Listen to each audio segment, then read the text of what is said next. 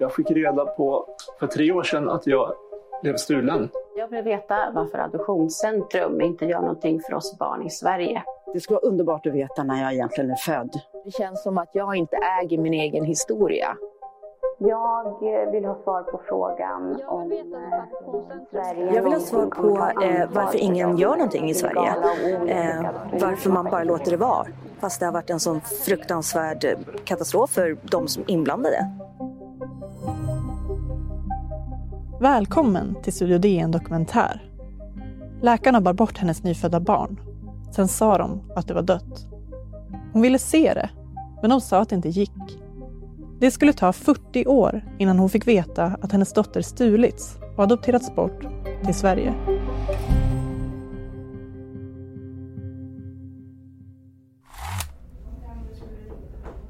Året är nittonhundrasjuttionio och Juana Raquel Orias Blanco ska föda sitt första barn på sjukhuset i orten Nueva Imperial utanför staden Temuco. Hon hör sitt barn skrika. Känner direkt i hjärtat att det är en dotter. Barnmorskan sveper om barnet. Tar det akut till en kuvös i ett annat rum. Juana hinner aldrig se sitt barn. Hon ligger kvar i sängen. Orolig men förväntansfull. När det gått två dagar tröttnar Juana. Frågar argt när hon kan få hålla sin dotter. Amma sin dotter. Ditt barn dog ju igår. Svarar en barnmorska. Juana åker hem, men förstår inte. Det kan inte vara sant. Hon åker tillbaka till sjukhuset varje dag. Frågar om och om igen om hennes dotter lever. La única respuesta que mi guagua había muerto.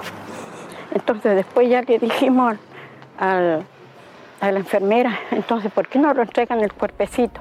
Till sist ber Juana om en kropp att få begrava. Men hon möts av en socialsekreterare som säger att hon ska sluta störa sjukhuset. Annars kommer de att ringa polisen. Jag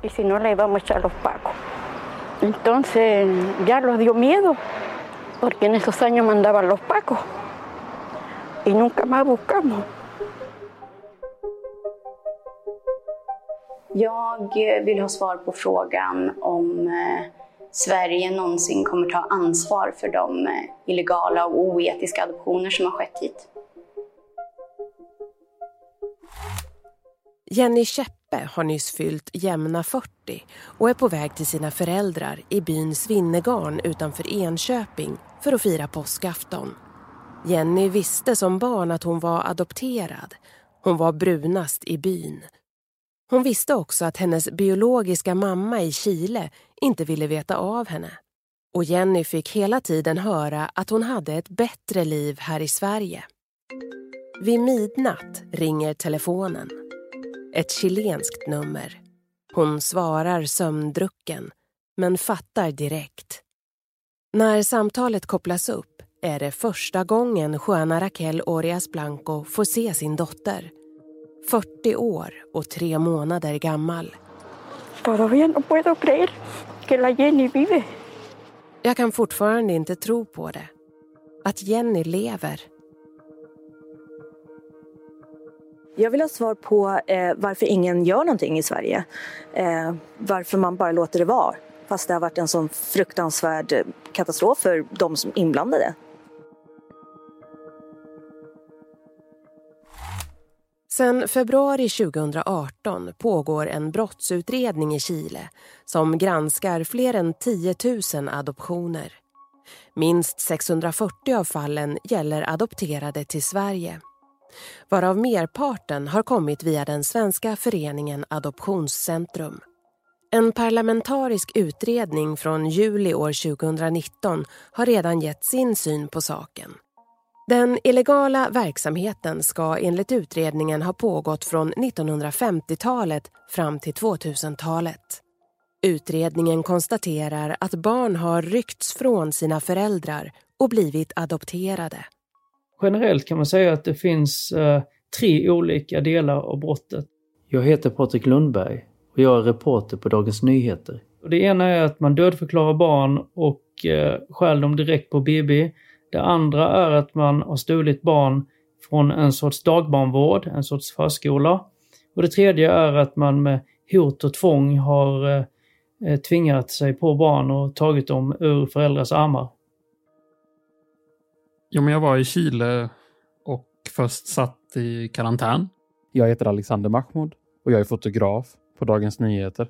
Kom ut och jobbade och träffade, jag tror, sexton stycken anhöriga. Eh, och vi träffade mammor som har barn i Sverige. Det är väldigt svårt att sätta sig in i hur de mår, men det som var gemensamt är att de aldrig liksom gav upp. Även fast de inte då misstänkte att det var till adoption, utan de hade en övertygelse om att deras barn levde. Och så gjorde de faktiskt det när de liksom återförenas efter fyrtio år. Men då är det helt plötsligt tretton tusen kilometer mellan dem och eh, har absolut inte råd med en flygbiljett eller har ha visummöjligheter. Det blir ju alltid det här, men ni ska vara tacksamma över att ni fick komma hit. Så, men jag har ju inte bett om det. Men jag är, jag är tacksam, men jag har inte bett om det. Bebisar och barn flögs över Atlanten eskorterade av svenska flygvärdinnor. Adoptivföräldrarna stod på Arlanda och väntade, fulla av längtan. Efter Pinochets statskupp nittonhundrasjuttiotre blev adoptionerna till Sverige fler och fler. Under andra halvan av nittonhundrasjuttiotalet kom niohundrasjutton barn från Chile via Adoptionscentrum. Vissa var bara några veckor gamla. Somliga var fyra, fem år. En svensk kvinna var en nyckelperson när barnen adopterades. Hon var hemmafru, gift med en chilenare och blev Adoptionscentrums ombud i landet. Hon skötte verksamheten hemifrån, anställde egna socialarbetare och samarbetade med offentliga tjänstemän och barnavårdsdomstolar i landet, visar flera dokument som D N har läst.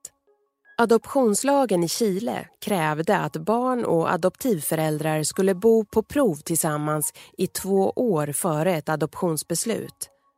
För svenska par var det en praktisk omöjlighet. Adoptionscentrums ombud fann en lucka i lagen. Barnavårdsdomstolen kunde utse de blivande adoptivföräldrarna till vårdnadshavare. Då gick det att föra barnen till Sverige där adoptionen godkändes i svensk domstol. Detta beskrev Adoptionscentrum i dokument som både Nämnden för internationella adoptionsfrågor, N I A, och Utrikesdepartementet fick ta del av.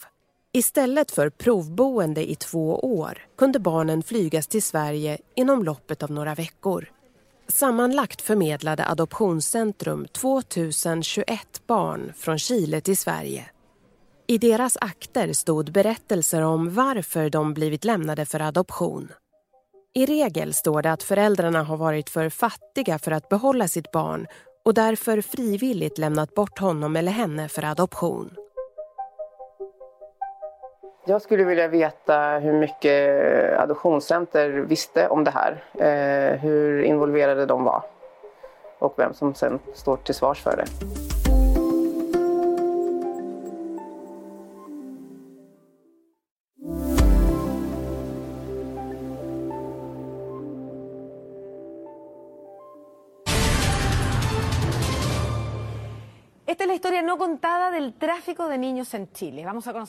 Det var en chilensk tv-kanal i slutet av tjugosjutton som gjorde ett avslöjande där de pekade ut bland annat eh, den svenska adoptionsföreningen eh, Adoptionscentrum för att ha samarbetat med ett kriminellt nätverk och eh, stulit och sålt barn till Sverige. Detta avslöjande fick man hjälp av S V T Väst, en journalist där.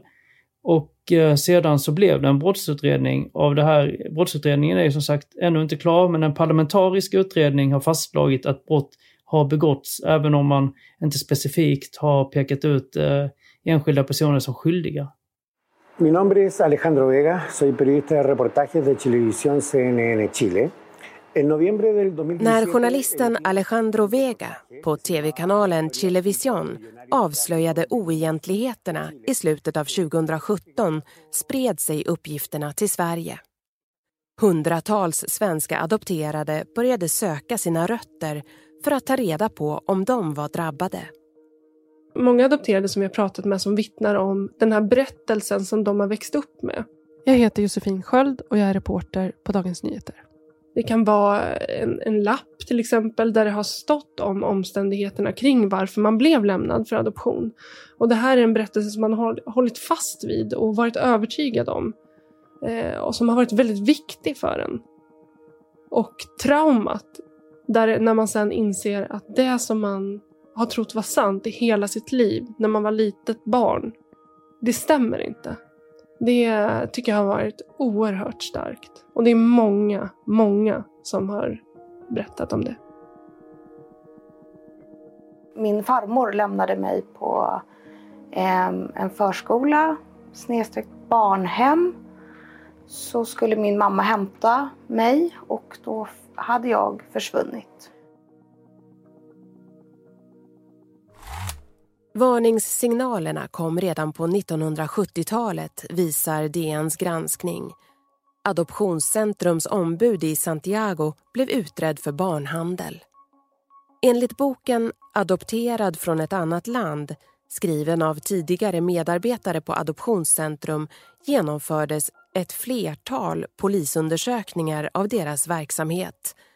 Den första skedde redan nittonhundrasjuttiofem efter att chilensk press avslöjat uppgifter om barnhandel.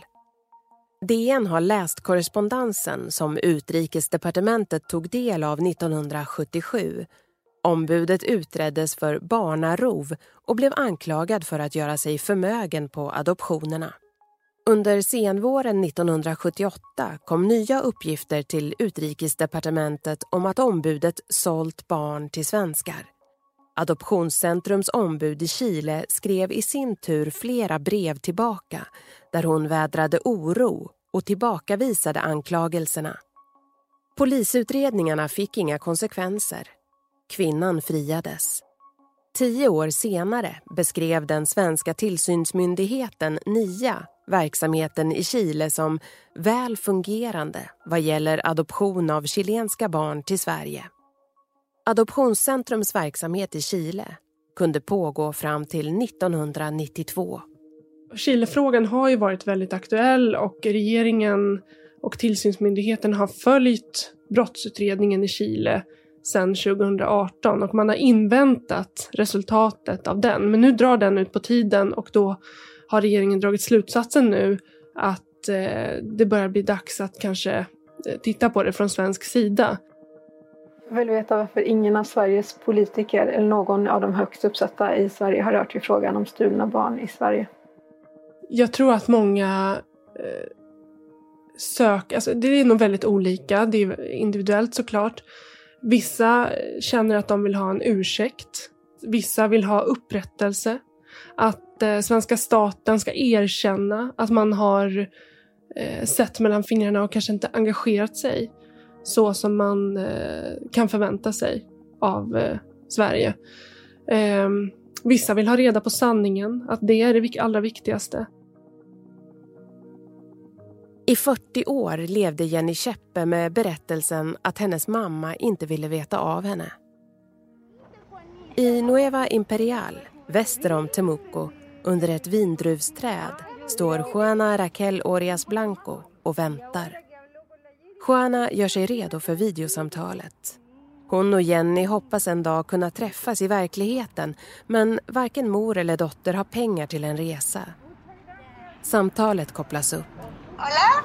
Hola. Linan är skakig, men de vinkar alla till varandra. I Temuco hörs bruset från bilar som viner förbi i bakgrunden. Ciao mamita, que estés bien. Besito. Jenny, jag skickar pussar till dig. Ciao Colin, ciao Damien. Hej. Jag tycker de flesta säger att det, det är irreparabelt. Det är ändå en så lång tid som har gått. Och för föräldrarna i Chile så var det nog mest en lättnad att de lever och verkar må bra. Men det finns så extremt lite positivitet i det här, i alla fall med de vi träffade i Chile. Alltså det är en sån enorm sorg att, att se människor, alltså bara nämna sin barns födelsenamn får dem att bryta ihop. Jag upplever när jag pratar med adopterade att det är sårigt. Det är inte olikt det som Alex berättar. Att du försöker få en kontakt, en relation med din familj.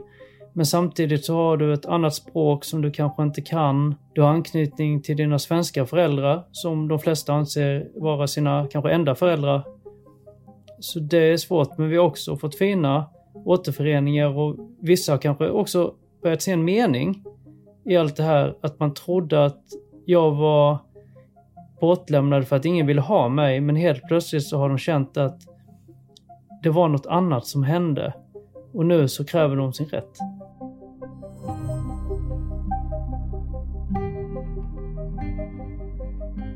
Svenska Adoptionscentrum uppger att de granskat all dokumentation från de chilenska adoptionerna och kan inte se att några fel har begåtts. Men föreningen samarbetar med brottsutredningen i Chile och välkomnar en oberoende utredning. D N har även sökt Adoptionscentrums tidigare ombud i Chile via hennes advokat för att låta henne bemöta anklagelserna. Hon har valt att inte kommentera ärendet i Sverige. Det här avsnittet har producerats av Madeleine Longo. Exekutiv producent var Agustin Erba. Klippen från tidigare Studio D N var producerade av Sabina Marmelakaj och Sanna Torén Björling hade intervjuat reportrarna Patrik Lundberg, Josefin Sköld och fotograf Alexander Mahmoud på D N. De som medverkat var Juana Raquel Orias Blanco i Chile och journalisten Alejandro Vega. Berättarrösten var Susanna Levenhaupt från Vepp och ljudproduktion och ljudtekniker Patrik Miesenberger. Texterna har skrivits tillsammans av D N-reportarna Patrik Lundberg, Josefin Sköld och fotograf Alexander Mahmoud. Redaktör var Matilda Johansson. Inslag var från chilenska tv-kanalen Chilevisión och musik från Epidemic Sound. Det här var en produktion från Dagens Nyheter och Bauer Media.